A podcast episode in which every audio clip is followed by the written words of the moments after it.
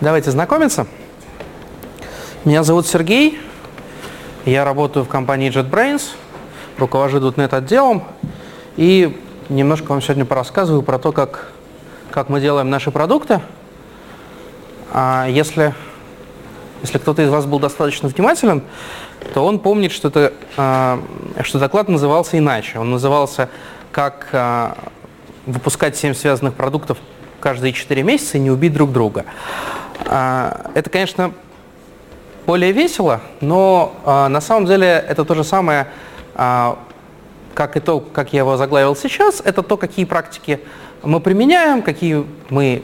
Нет, какие мы не применяем, рассказывать не буду, потому что какая в сущности разница, и что нам это стоит. Стоит, правда, сразу отметить, что э, ожидать серебряной пули не стоит.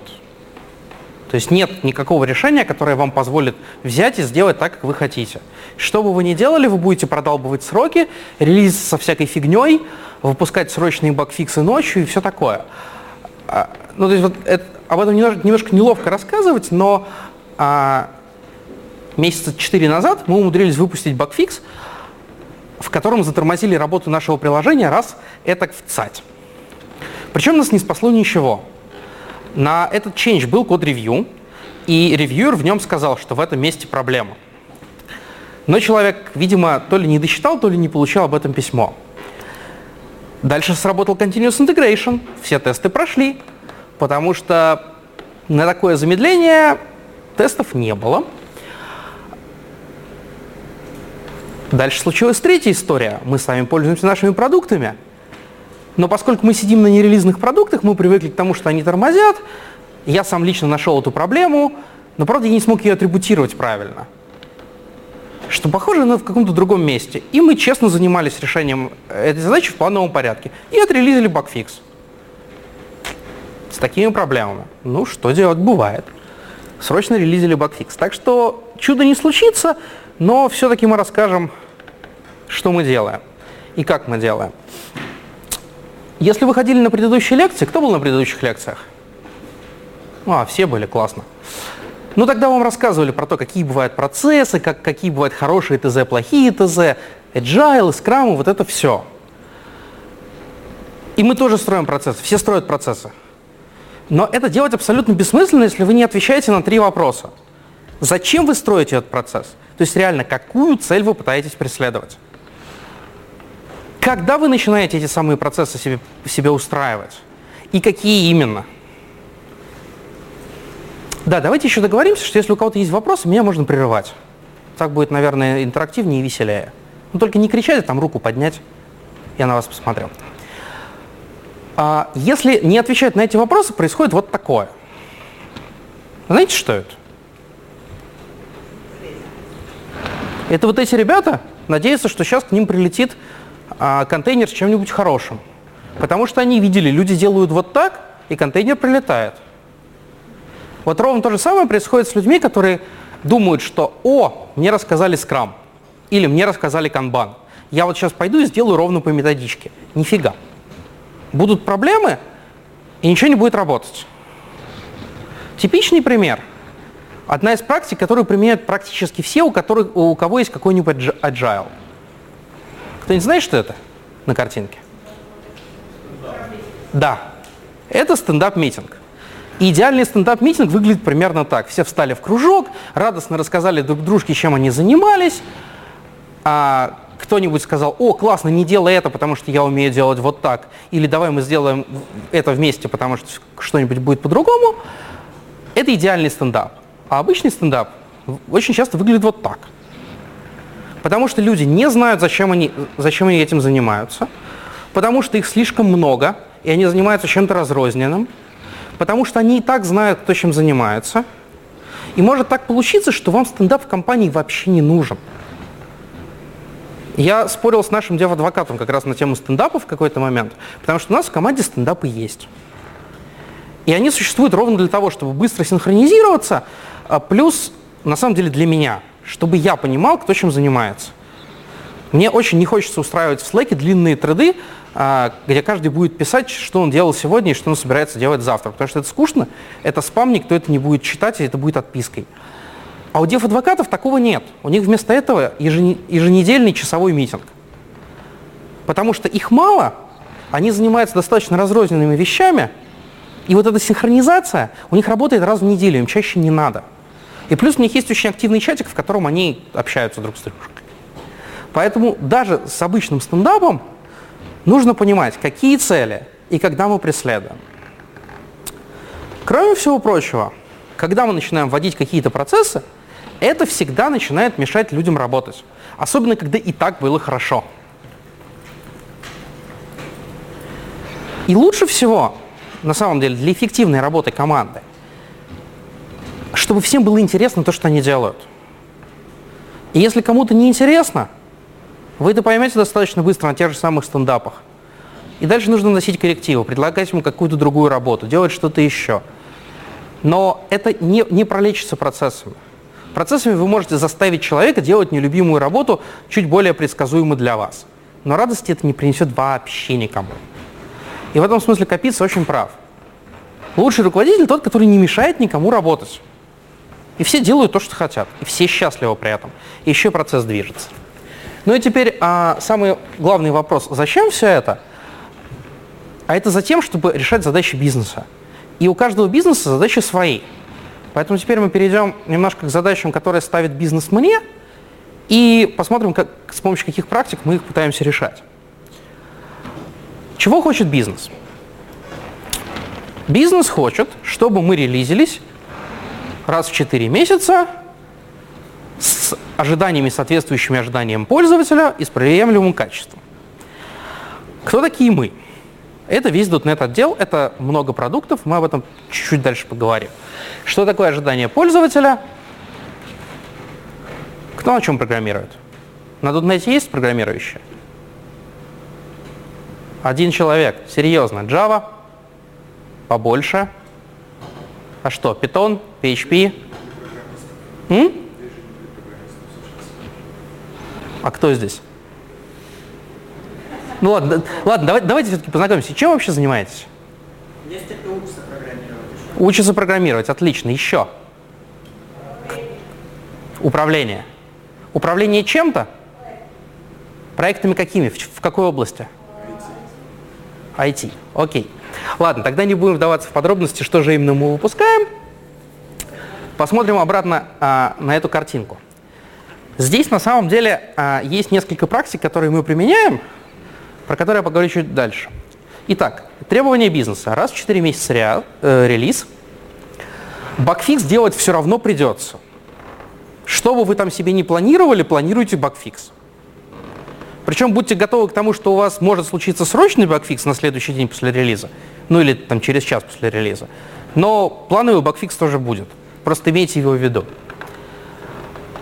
Фичи фриз – это место, после которого мы ничего больше, никаких новых фич в релиз не, не кладем, потому что иначе мы не стабилизируем никогда.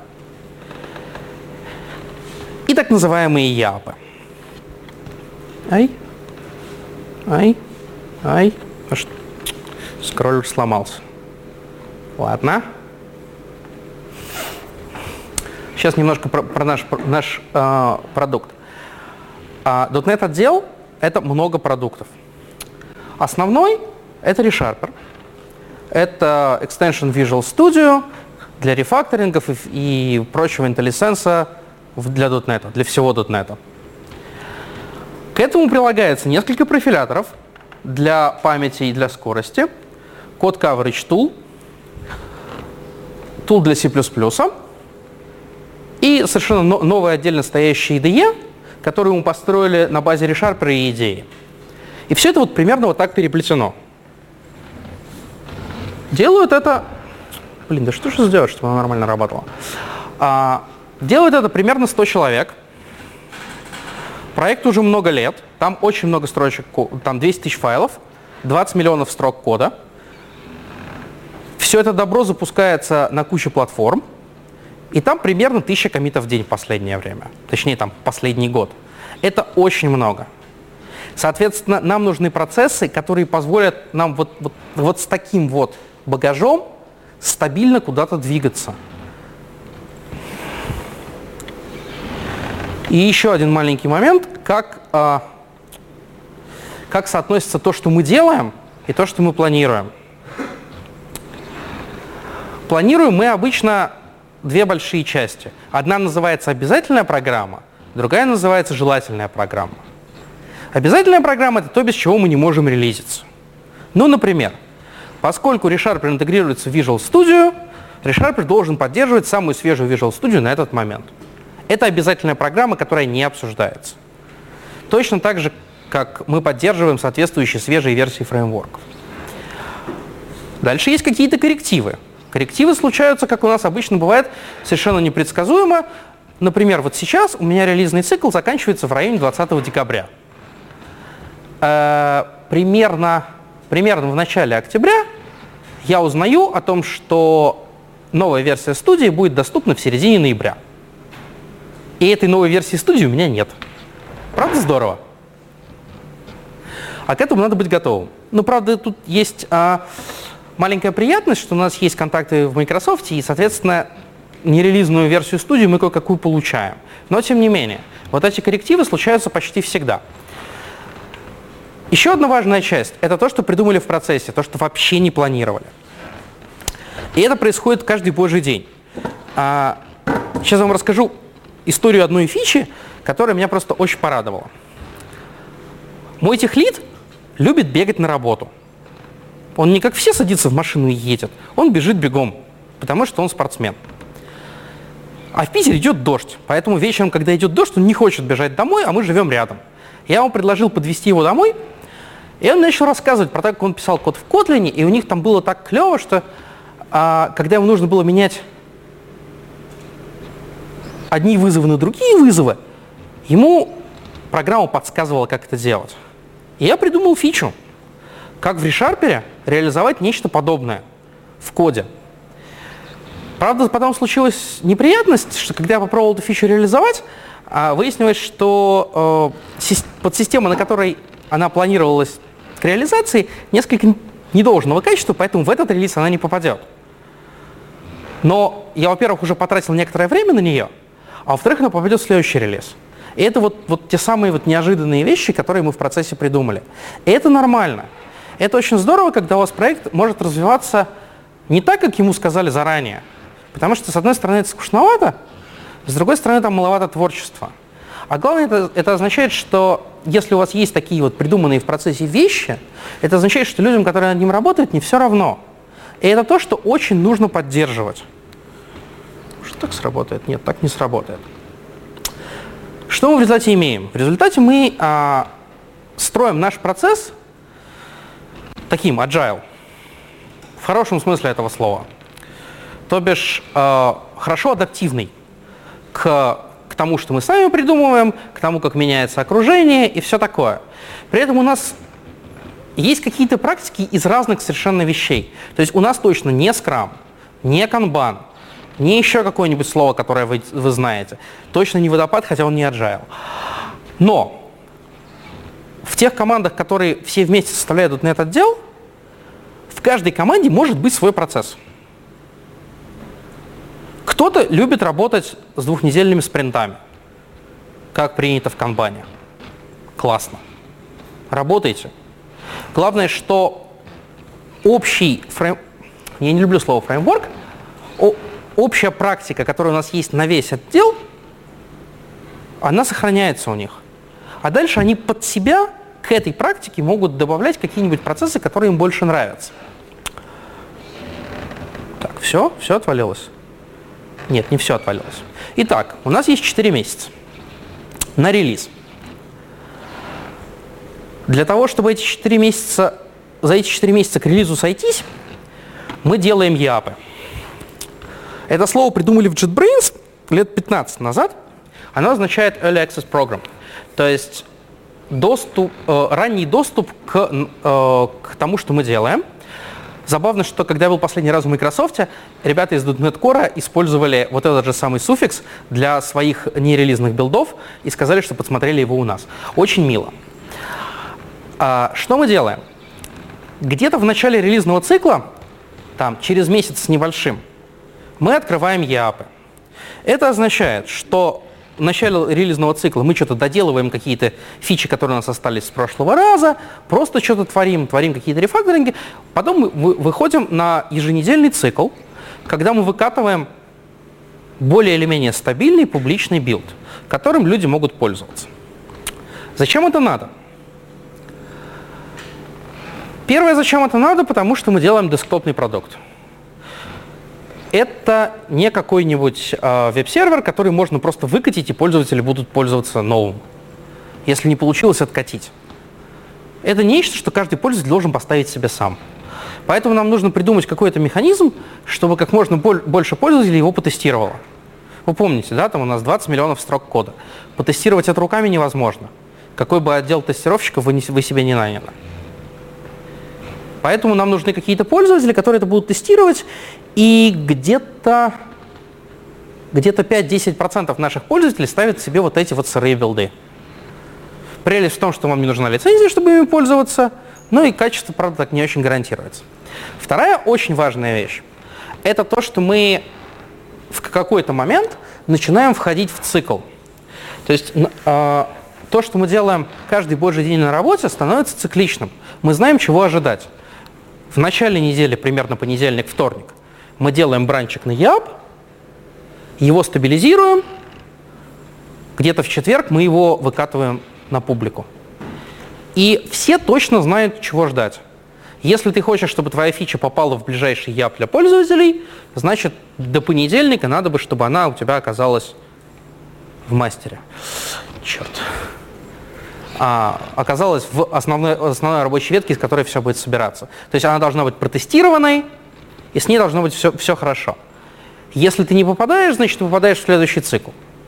И очень хорошо, что это понимание есть у всех. Потому что при этом есть, э, есть представление о том, как все будет работать. Ты знаешь, чего ожидать, ты знаешь, как устроены твои приоритеты – даже если тебе приоритет не спустили сверху, ты, ты знаешь, что тебе больше, больше нужно. Тебе нужно закончить фичу или тебе нужно починить какие-то баги, или тебе сделать что-то еще. Вторая важная вещь. Ну, скроллься уже. А, скроль. Сейчас, извините, у нас что-то все совсем сломалось. Пу-пу-пу-пу-пу-пу.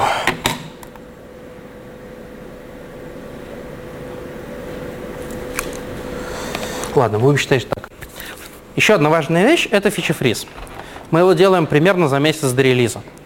Фича-фриз означает, что после этого момента никакую новую функциональность мы не вливаем в продукт. Это очень важно, потому что любая новая функциональность означает, что ее нужно протестировать сначала внутри, потом выкатить пользователям, чтобы они ее тоже погоняли.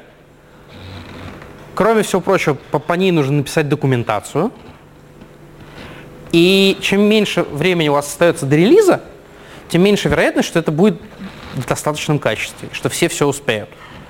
Поэтому за месяц до релиза мы объявляем фичи фриз. После этого можно только чинить то, что отломано. Новые фичи делать нельзя от слова совсем.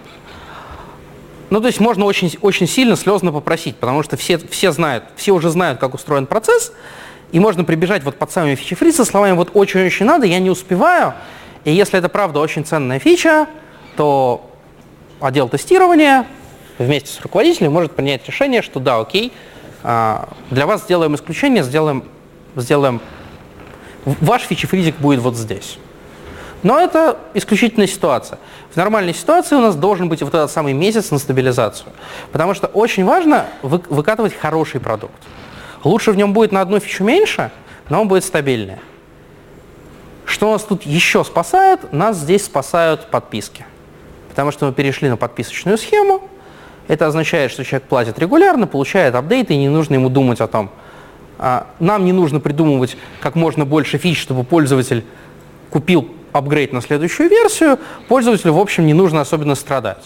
Ну, то есть он не получил свою фичу вот здесь, это значит, что через месяц-полтора у нас начнется ЯП следующего, следующего релизного цикла, и фича уже там будет.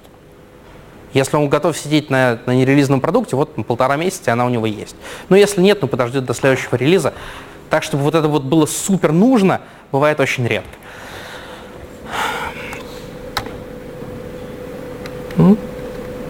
Окей. Okay. Еще раз. Полезные практики, про которые мы поговорили. ЯПы – это способ доставить пользователю то, что мы уже сделали. С одной стороны, пользователь счастлив, с другой стороны, мы получаем тестирование на халяву. Ну, тут, правда, важно не потонуть в потоке фидбэка от пользователя. А, это означает, что нужно выкатывать все-таки что-то более-менее приличное. Выкатывать э, совсем какашку не стоит. Вторая важная вещь – фичи фриз. Нужно останавливать разработку. Если вы хотите стабилизироваться, особенно если у вас система большая, вам в какой-то момент нужно остановить разработку. Это нужно не всем.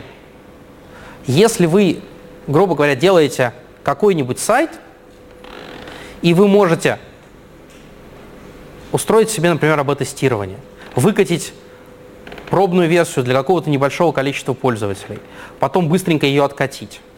Окей. Тогда вы можете не останавливать разработку, тогда у вас модель немножко другая. Тогда у вас параллельно есть некоторая стабильная версия и там текущая пробная. И вы их аккуратненько между собой переключаете. Но если у вас что-то десктопное или если у вас что-то очень большое, то очень важно остановить разработку и стабилизироваться. Третья важная вещь – это continuous delivery. Это означает, что мы стараемся доставлять пользователю новую функциональность по, по, мере, постоянно, по мере того, как она у нас появляется. Зачем это нужно? Во-первых, потому что мир быстро меняется. Все хотят что-то что новое, чтобы сразу было поддержано. Во-вторых, это модно. В-третьих, это нас стимулирует. Это нас стимулирует иметь наш продукт а, все время в таком готовом состоянии. Не так, что как у нас было раньше, когда мы релизились, там 10 лет назад мы релизили раз в год. Типичная история была такая. Первые полгода продукт раздолбан в хлам. Ну так, пользоваться им можно, но для своих. А дальше ты это несколько месяцев просто приводишь какое-то чувство. Когда у вас continuous delivery, вы можете заниматься этим просто. У вас все, у вас все время все работает. И это очень здорово, очень удобно. Кроме всего прочего, еще одна прекрасная практика, которую мы а, ввели совсем недавно. Это всякие тематические недели. Например, конкретно сейчас у нас идет неделя э, багфикса, э, которая устроена следующим образом. Отдел тестирования всей команде подобрал, что чинить. Что более важно, больше болит, что-то еще. И внезапно выясняется, что Хотя никто, никто из разработчиков не любит чинить баги, все любят писать новую функциональность. Но выясняется, что когда тебе подготовили поле деятельности, это так клево. Ты пришел на работу, открыл трекер и идешь сверху вниз. И чинишь. Очень рекомендую. Мы начали это делать совсем недавно, и это классно работает. Без чего, без чего вот это все не сможет работать, особенно continuous delivery, без continuous integration. Все то, что вы разрабатываете, должно постоянно собираться и тестироваться. И желательно автоматически, без вашего участия. Потому что вы помните, да, тысяча комитов в день. Это не может протестировать никто руками. В результате у нас есть автоматическая система сборки нашего проекта, которая включает в себя 100 более маленьких систем систем сборки. Это компиляция отдельных частей нашего продукта, это сборка продукта целиком, это запуск всех тестов, которые у нас есть, а тестов у нас больше 100 тысяч. И на самом деле, чем больше тестов, тем лучше. Ну, просто потому что если у вас много тестов, значит, когда вы что-то меняете, неважно по какой причине, потому что вам нужна новая функциональность, или потому что вы что-то оптимизируете, или потому что что-то еще, а, ваши тесты работают как регрессионное покрытие. Если они продолжают быть зелеными, значит вы ничего не отломали. Значит ваш продукт более-менее в стабильном состоянии. И дальше вы можете сказать своему тестировщику, я копался вот здесь. Погоняй, пожалуйста, руками вот это, а все остальное более или менее у меня работает. потому что у меня вот есть вот эти самые 100 тысяч тестов, 2500 интеграционных тестов, это большие тесты, которые работают вместе со студией. У меня есть больше 12 тестовых окружений, это э, разные, разные версии студии, разные версии Windows, разные, э, в том числе Mac и Linux. И кроме всего прочего, на Continuous Integration можно на халяву тестировать производительность вашего продукта. Я не буду рассказывать, как это делать, потому что это очень здорово сделал мой коллега Андрей Акиншин. А, слайды мы вам дадим. Вот эти две ссылочки. Ну, то есть, э, если вы про разработку, или если у вас есть какие-нибудь а, какие-нибудь техлиды, которые за это отвечают, им очень полезно выдать эти ссылочки, пусть смотрят, потому что это очень круто. Когда у вас на халяву, на Continuous Integration, практически без дополнительных усилий, а, вы получаете систему, которая позволяет вам мониторить, насколько хорошо работает ваше приложение. Не ухудшилось ли оно у вас по скорости. То есть если, если вы делаете, например, какой-нибудь какой веб-сервер, то там есть куча а, фреймворков, которые позволяют вам мониторить производительность сервера на живую.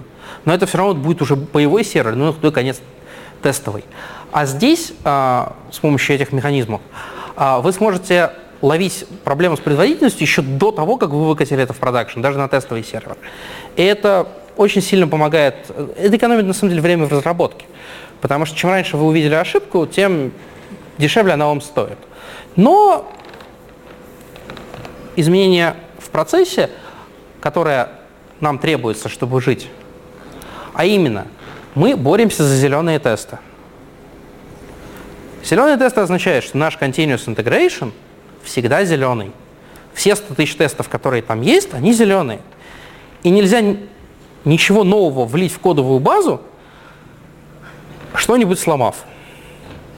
И для этого мы завели а, такую штучку, называется Merge Robot.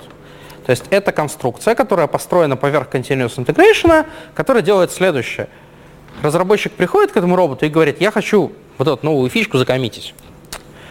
А робот говорит стоять.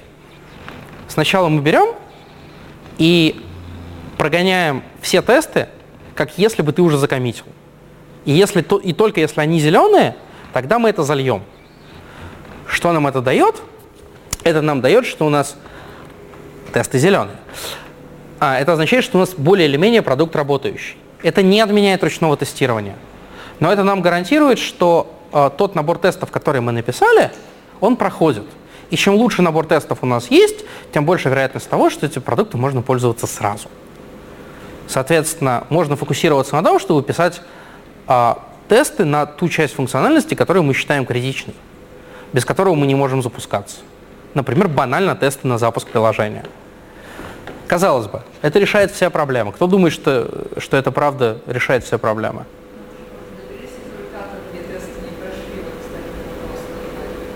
Еще раз?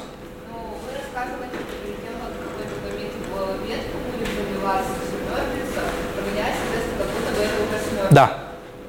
А, я вижу там красное, что ошибки есть. Да. Это не пройдено. Как добились этого Э? Все очень просто. Вот это мастер, мастер зеленый. Вот эта веточка, это веточка, в, которой, в которую мы хотим влить. В ней что-то нехорошо, там тесты красные, она не влита. Разработчик, который я пытался влить, сейчас пойдет их чинить. Да, да, именно, именно так и есть. То есть у, любой разработчик, прежде чем э, что-то коммитить, делает свою ветку и работает в этой ветке. Дальше происходит следующее. Ну, на самом деле, несколько вещей происходит. Сначала э- эту ветку обычно гоняют тестеры. После этого запускается робот. Робот в эту ветку подливает мастер, прогоняет все тесты. Если все зеленое, он вливает автоматически в мастер. Если нет, извините, надо чинить. Да. Если конфликт он присылает письмо, что извини, конфликт, конфликт придется решать руками. Ну, тут чудо не, чудо не случится. Например, конфликт руками, ну, то есть может решить только человек. А как вот это произошло? Ай, ай, ай, ай, простите. А.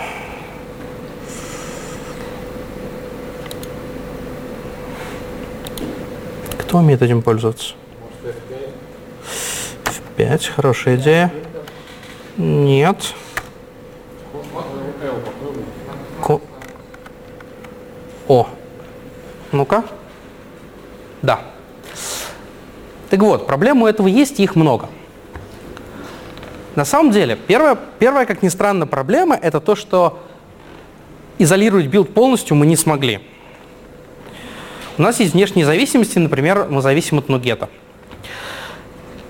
И когда Роскомнадзор стал бомбить Telegram, в Telegram они не попали, а в NuGet они попали очень здорово. У нас легло все. Вот просто сразу вся, вся инфраструктура легла. И несколько дней мы ничего сделать не могли, пока админы все это не прокинули через, через Германию. Это, это реальная проблема. Что если вся эта фигня недостаточно изолирована, то проблема с внешними зависимостью может парализовать работу. Но это не единственное, что может парализовать работу. Вторая проблема, которая может быть, это банальные проблемы на нашем Continuous Integration. Поскольку мы работаем в JetBrains, мы, естественно, пользуемся TeamCity, одним из продуктов нашей компании. И так уж получилось, что мы пользуемся не релизным TeamCity, а мы пользуемся э, тем TeamCity, который команда TeamCity нам заботливо раскатывает. Ну, потому что им тоже нужно на ком-то экспериментировать. И бывают неудачные дни, когда у них что-то пошло не так. А когда у них что-то пошло не так, у нас что-то пошло не так. У нас не собираются билды, у нас растет очередь, разработчики э, прибегают с громкими криками, какого дьявола. Ну, мы прибегаем с этими криками к TeamCity, и все расстроены, и кто-то чинит. На этом все проблемы не закончились. Вот эта проблема, на самом деле, самая главная. Это нестабильно работающие тесты. И это то, с чем надо бороться, на самом деле, в первую очередь, когда вы начинаете бороться за ваши зеленые тесты. Потому что если у вас что-то работает случайным образом, значит, у вас случайным образом ничего не вольется. Поэтому мы наш робот научили четырем прогонам. Если из четырех прогонов хотя бы один сошелся, мы считаем, что тебе повезло. А с моргающими тестами боремся отдельным образом. Когда мы понимаем, что тесту совсем плохо, мы его мьютим, чтобы он не мешал. И дальше занимаемся прицельной его починкой. Мы устраиваем вот одна из тематических недель у нас посвящена починке э, моргающих тестов. И мы так заметно уменьшили их количество, но до нуля пока не дошли. Все-таки 15 лет проекту, и это приводит свои изменения. Есть еще одна интересная проблема, когда под... Да. Моргающий тест – это тест, который работает нестабильно, который, ну, зачастую это какая-нибудь ерунда, которая зависит от чего-нибудь. Например, у вас в тесте э, есть какая-нибудь сетевая активность. Сетка может упасть. Ну или работать очень медленно. И у вас соединение отваливается по тайм-ауту. В результате у вас тест не проходит, потому что у вас это сетевое действие не работает. Либо у вас банальная ошибка в логике, когда у вас сложный параллельный код, который исполняется по-разному. И каждый раз нужно разбираться с тем, что это. это просто не рабочий. Неизвестно. В этом-то и проблема, что неизвестно. Это, к сожалению, нет. У тестов три состояния. Работает, не работает и скорее работает, чем нет. Вот это самое скорее работает, чем нет, к сожалению, вы это имеете в, в любой большой системе. То есть, если у вас есть какая-то параллельность, Сделать задетерминированную систему ну, практически невозможно. Вам нужно обкладываться точками синхронизации. А, если вы э, делаете какие, если у вас есть какие-то внешние зависимости, не дай бог в тесте, ну потому что так получилось по, по любой причине, у вас отвалилась внешняя зависимость, это бывает, у вас тест упал. То есть иде, идеальный тест это тест, который вот, вот такой вот маленький и сам ни от чего не зависит. И желательно еще не потребляет очень много памяти, чтобы память не кончилась. Но даже в такой ситуации бывает просто падает unit. Это юнит-тест фреймворк, который мы, мы используем. Вот просто берет и падает. Без объявления войны а, с кодом ошибки минус один. Мы раз 10 уже пытались понять, что с ним происходит, так и не поняли. Воспринимаем это как неизбежное зло как дождь в Питере летом. Ладно, давайте дальше. Последнее, самое ужасное. вся вот эта красота не ловит все проблемы, которые есть. Она ловит только те проблемы, про которые мы знаем. А еще, что хуже, она не ловит проблемы, которые редко случаются. Самое неприятное, что может быть, когда вы вливаете что-то, что порождает какие-то случайные падения, но, скажем, там, я не знаю, в одном случае из 10. И оно у вас вливается. Ну, потому что вам повезло. 90% вероятности, что у вас все хорошо. А потом он начинает стрелять. И в этот момент это становится очень больно. В этот момент нужно на самом деле бросать все и идти с этим разбираться. И это та цена, которую мы платим за то, что у нас в нормальное, не военное время все зеленое и рабочее. Что я могу почти там, ну, там, не знаю, за день выкатить новый рабочий, ну, фактически релиз могу сделать. Так, дестабилизировав то, что у меня есть сейчас. Но это означает, что в неудачный день это вот будет... Пол команды очень расстраивается, что у них ничего не вливается, а причастные к этой проблеме бегают в мыле и пытаются ее починить. Ну ладно, хватит о грустном. Робот – это вещь. А главное, его можно обучить еще, еще разным полезным трюкам. Его можно обучить сообщать в чатик, что происходит. Вот это очень любит мой отдел тестирования. Вот просто страшно любят. А, потому что вот тут видно, что некто Коровин отправил вот такой вот бранчик мержится. Можно кликнуть в какую-нибудь из этих линок и узнать, например, а, что он там наделал, а, какие фикс, э, что он чинил и в каком статусе это все сейчас вливается. Это очень удобно, потому что у нас минимум бумажек, в которых написано, кто чем занимается и что происходит. Отдел тестирования просто за этим прекрасным образом следит. Вот этот вообще, вообще абсолютно прекрасный бранч, потому что единственное, что он делает, он чинит вот этот вот реквест. И там даже заходить никуда не надо. Отдел тестировщиков точно знает, что там происходит. А главное, а, этот робот можно еще обучить паре трюков, в чем мы не доделали. Потому что по этому имени бранча или по, по комитам, которые там, можно узнать, какие на самом деле реквесты в бактрекере туда попали. Можно им проставить статус fixed in branch. А когда он вольется, поставить статус fixed. И это вообще снимает кучу, кучу головной боли на ровном месте. Потому что на сегодняшний день а, отдел тестирования прибегает со словами «А что-то вроде должно быть пофикшено». Ну да, я это фиксил еще на прошлой неделе. А почему статус open? Ну, забыл, наверное. И сиди, разбирайся, надо тестировать, не надо тестировать. Это здорово. И это можно улучшать. Но чатик, естественно, используется не только для этого – у нас есть культура того, что в чатике можно хвастаться, и нужно, главное, хвастаться. Я сделал новую фичу, зацените, как клево. И у вас тут же, вот просто сразу, тут же получается куча мотивирующего одобрительного фидбэка. Потому что в обычной жизни вы от, от, от программиста не, почти никогда а, не дождетесь того, чтобы он вам сказал, какую клевую вещь вы сделали. Пока его не приучили это делать. А тут есть повод. Вау, как круто. О, сразу поставил лайк. Хотел лайк, вот лайк. Но, но не только это.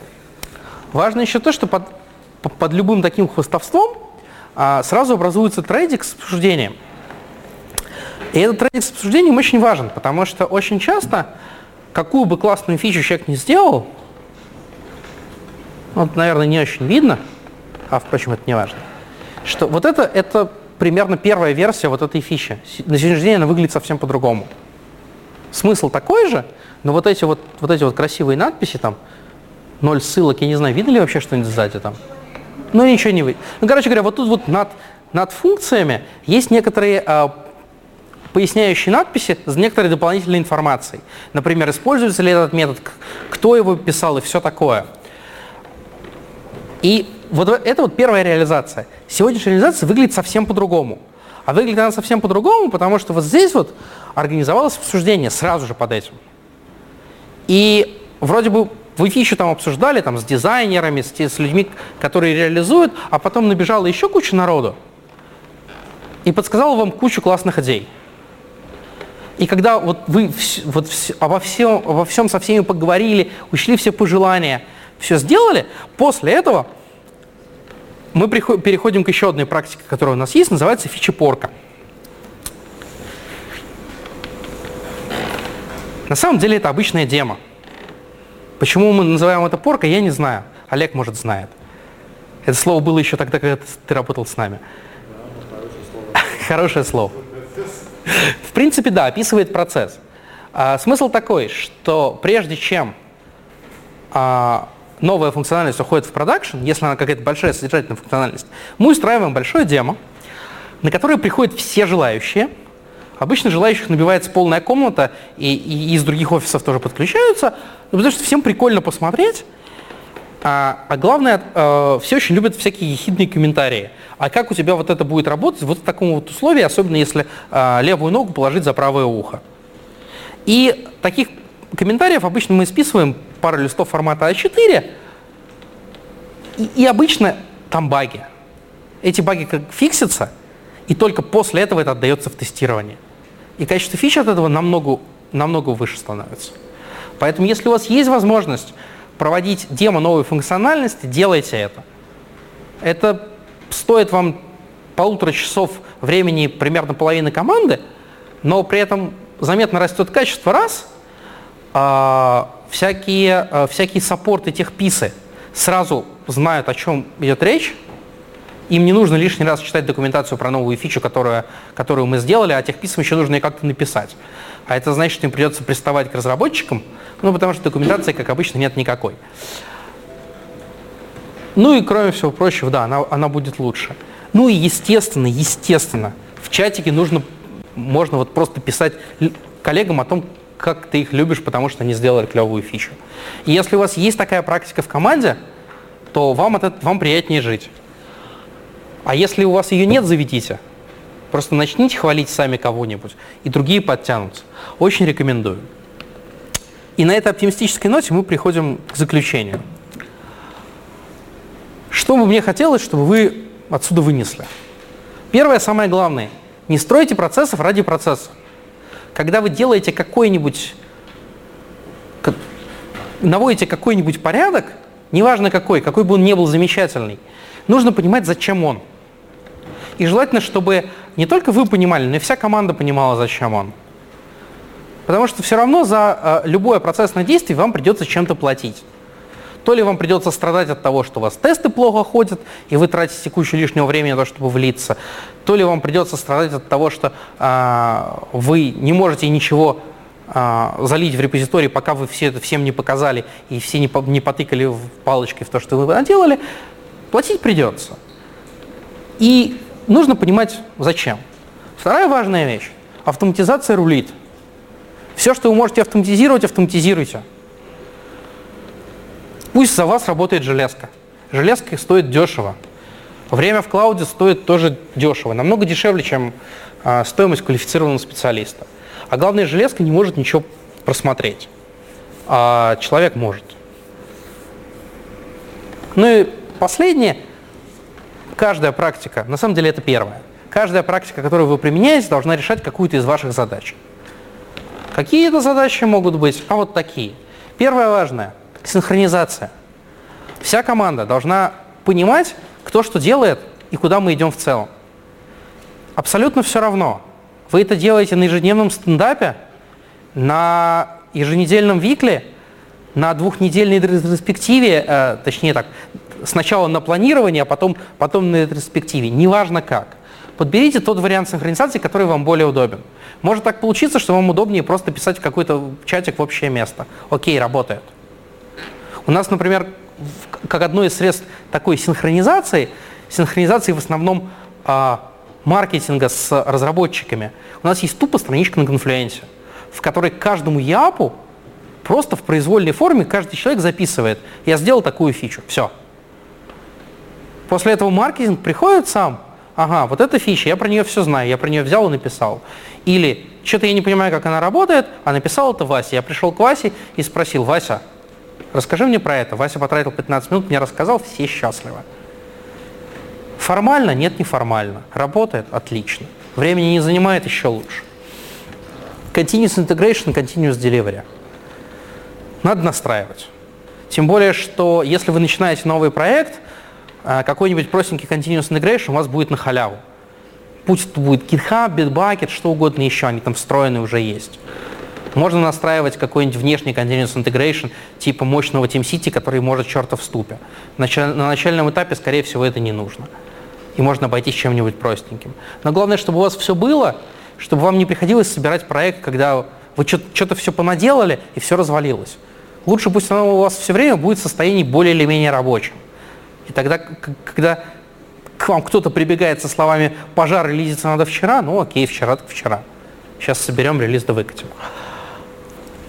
Тестов много не бывает. Вот серьезно, не бывает. Чем больше вы покроете тестами, тем лучше. Я лично на двух или трех последних хакатонах писал тесты. Знаете, что такое хакатон? Это когда у вас есть 24 часа на то, чтобы написать какой-нибудь код, который делает что-нибудь полезное. Так вот, я писал тесты, потому что код, который мы писали, мы переписывали несколько раз за эти 24 часа. И эти тесты позволяют нам убедиться, что в процессе переписывания все продолжает работать. Тестируйте. Лучше, чтобы у вас был зеленый build. Понятно, что на хакатоне у вас не будет зеленого билда, это не нужен никому. Ну, такой будет зеленоватый. Но э, в обычной жизни лучше, чтобы он был зеленым.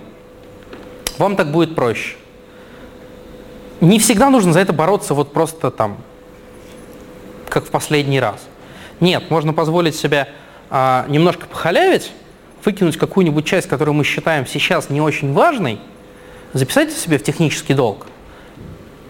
Пусть все остальное будет зеленое, а это просто уберем, чтобы, чтобы глаза не мозолило, и чтобы не играть в теорию разбитых окон, когда вот здесь уже красное, потом появилось новое красное, мы не знаем, это тоже красное или другое, вообще плевать мы на это хотели. Но если что-то уберите на время, потом почините, вернете обратно. Очень важно, чтобы у команды был ритм. Ну, все говорят, что это очень важно. Нам с этим удобнее, когда мы точно знаем, как оно все будет происходить. Никто не говорит, что этот ритм будет ровно такой. Нет. Вот у нас, а, как это, последняя неделя мы пропустили. Там у нас были технические проблемы, и в результате так получилось, что нам, нам очередной я было не собрать, просто не из чего. Ну окей, мы его пропустили. У нас, у нас один релизный, ну, япный цикл такой выпал. Это не страшно. И пока это не становится системой, это не страшно. Главное, что есть цикл, который мы четко ожидаем, что в, начале, в нашем случае в начале недели мы готовим этот самый япный бранчик, к концу недели он вышел. Все остальное спокойно накапливается в следующее. И тут точно так же релизы будут не недельные, а четырехмесячные, но какая разница? Все равно у нас есть понимание, когда у нас что происходит. Это позволяет жить ну, в таком, не в плановой экономике, но с понятным планированием, что я буду делать завтра, что я буду делать в следующий час. Очень важно, чтобы у вас была культура общения внутри команды и общения позитивного. Когда вы хвалите друг друга, вы хвастаетесь тем, что делаете, и тем, что вы нормально воспринимаете критику. Ну, не вот это посмотри, какое говно ты написал. Ну, не надо так говорить. Хотя в определенных командах это прекрасно работает. Ну, просто потому что там так принято. Но когда у вас есть такой формат общения, когда вот мы сюда пришли покритиковать фичу, окей, все к этому готовы. Если вы еще при этом выбираете выражение, вообще прекрасно. Ну и если есть возможность, делайте какие-нибудь э, какие роботы, но это на самом деле та же автоматизация, но немножко с другой стороны. То есть это триггер, который сработает до того, как что-то пошло не так. В нашем случае это merge робот, или это может быть какой-нибудь, а, не знаю, прикомит хук, который не позволит вам закоммитить неважно что. Там есть, есть команды, которые, например, пекутся код стайля. Я не знаю, зачем они это делают. Ну, то есть это такой вопрос немножко религиозный, но неважно. Вы можете настроить робота, который не даст вам а, на ровном месте сломать то, как у вас принято. И это означает, что вы сэкономите кучу времени. А экономить время, оно полезно и хорошо. На этом все. Я готов ответить на ваши вопросы. Вот мой e-mail можно писать. Если вопросов не будет, то спасибо за внимание. Да.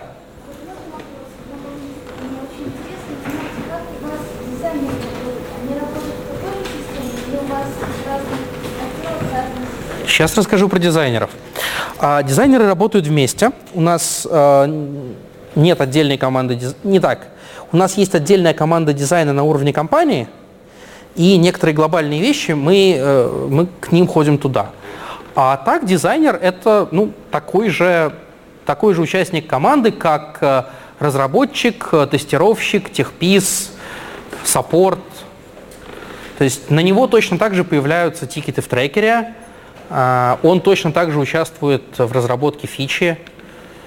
В общем, все точно такое же, да. На самом деле нет. На самом деле не раньше. То есть у меня, например, э, типичный, э, типичный формат работы с дизайнером такой. Я набрасываю UI уже работающий и прихожу с ним к дизайнеру со словами, вот я вижу это вот так, давай придумаем, как это сделать удобно или красиво.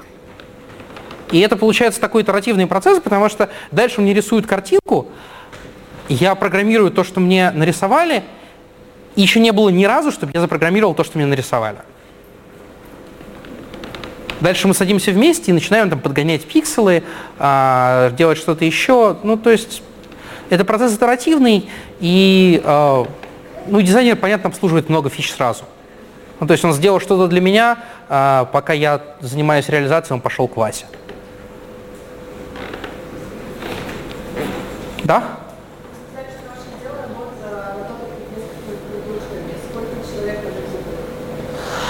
Смотрите, это очень сложно. То есть мы делаем примерно 7 продуктов, и у нас примерно 100 человек.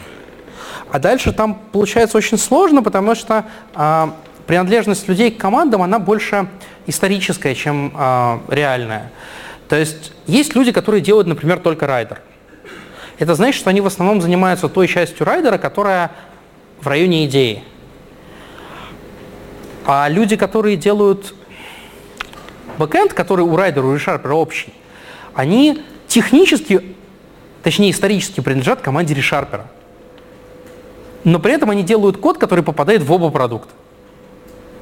А люди, которые делают платформу, делают код, который попадает в 7 продуктов. Поэтому сложно делить.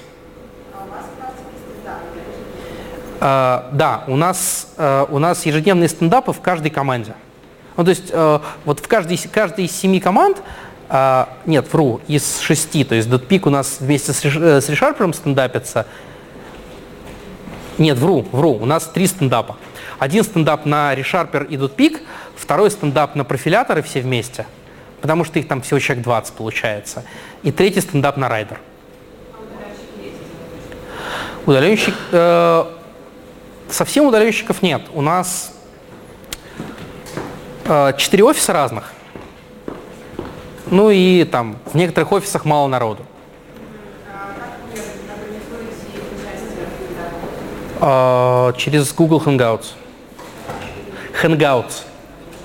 Это такая приблуда от Гугла, видеоконференция. Э, До этого мы использовали Polycom, и это абсолютно было ужасно. Это очень дорогая железка, которая очень плохо работает. А Hangouts работает неплохо. Приходите, я вам напишу, как это пишется. А, я могу на доске написать. А,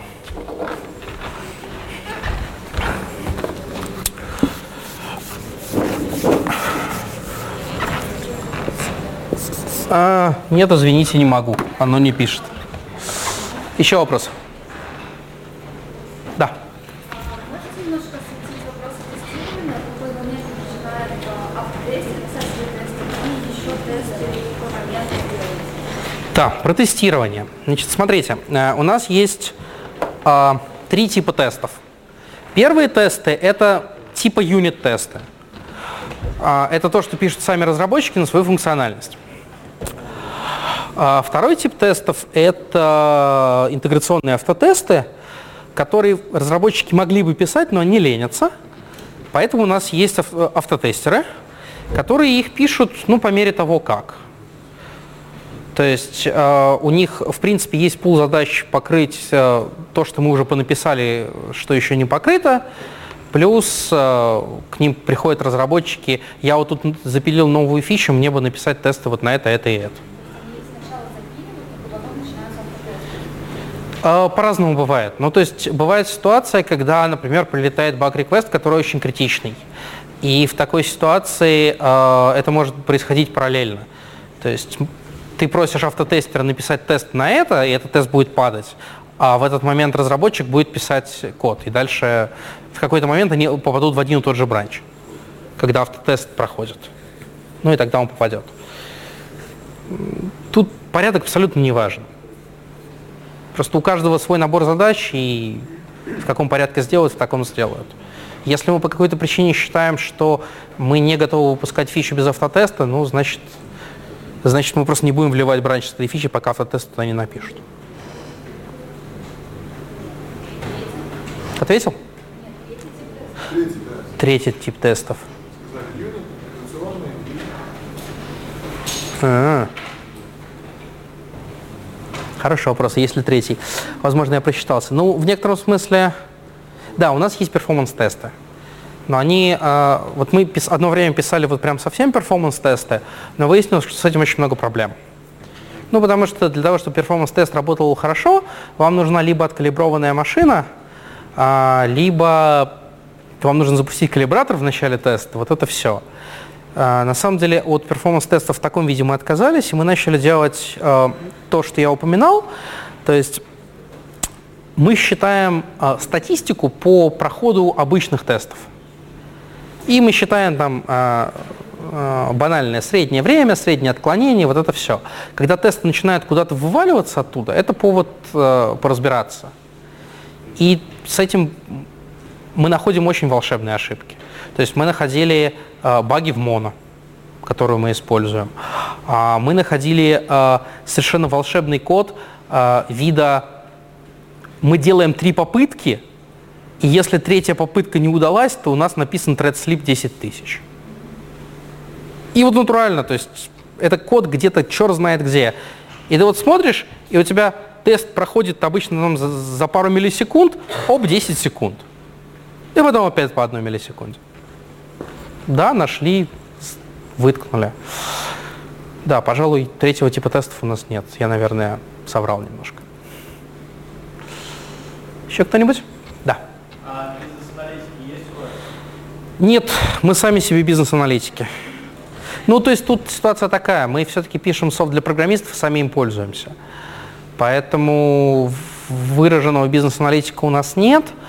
А, у нас есть а, такая интересная сущность, называется PMM. Это Product Marketing Manager. Это человек, который занимается, с одной стороны, маркетингом, с другой стороны, продуктовым видением. И некоторое количество аналитики приходит оттуда тоже. А кто вам пишет техническое задание? У нас нет технического задания. А, От слова совсем. М? Э, Нет, не обязательно. А, У нас бывает, ну, то есть как, а, у нас есть некоторый тип задач, который выглядит примерно так. Выходит студия 2019. Это означает, что нам нужна в нее интеграция.